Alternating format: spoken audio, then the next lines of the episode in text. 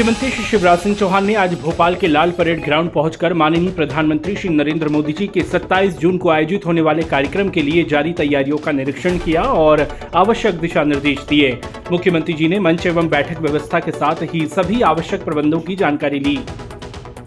मुख्यमंत्री श्री शिवराज सिंह चौहान ने आज भारतीय जनता पार्टी के राष्ट्रीय अध्यक्ष एवं राज्यसभा सांसद श्री जेपी नड्डा जी के भोपाल आगमन पर राजकीय विमानतल पर उनका आत्मीय स्वागत किया। मुख्यमंत्री श्री शिवराज सिंह चौहान ने आज निवास पर आयोजित लोकतंत्र सेनानियों की राज्य स्तरीय सम्मेलन में सहभागिता कर लोकतंत्र सेनानियों का स्वागत व सम्मान किया। कार्यक्रम को संबोधित करते हुए मुख्यमंत्री श्री चौहान ने कहा कि स्वतंत्रता संग्राम सेनानी और लोकतंत्र सेनानियों की सम्मान निधि पच्चीस हज़ार ऐसी बढ़ाकर तीस हज़ार प्रति माह करने, दिवंगत सेनानियों के परिवार के निधि पाँच हज़ार ऐसी बढ़ाकर आठ हज़ार करने और एक माह से कम अवधि के लिए बंदी रहने वाले लोकतंत्र सेनानियों की सम्मान निधि आठ हज़ार ऐसी दस हज़ार करने की घोषणा की।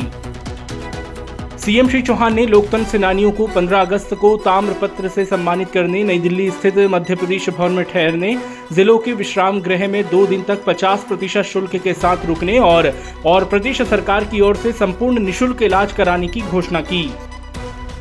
लोकतंत्र सेनानियों के सम्मेलन में मुख्यमंत्री श्री शिवराज सिंह चौहान ने कहा कि ये सम्मान केवल व्यक्ति का सम्मान नहीं है, बल्कि उस विचार का सम्मान है जिसने लोकतंत्र को बचाया है।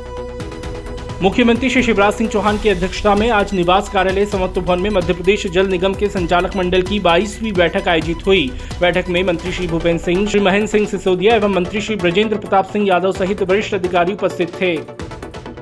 अपने प्रतिदिन पौधरोपण के संकल्प के क्रम में मुख्यमंत्री श्री शिवराज सिंह चौहान ने श्यामलाल स्थित स्मार्ट सिटी उद्यान में बरगद करंज और अमरूद के पौधे रोपे।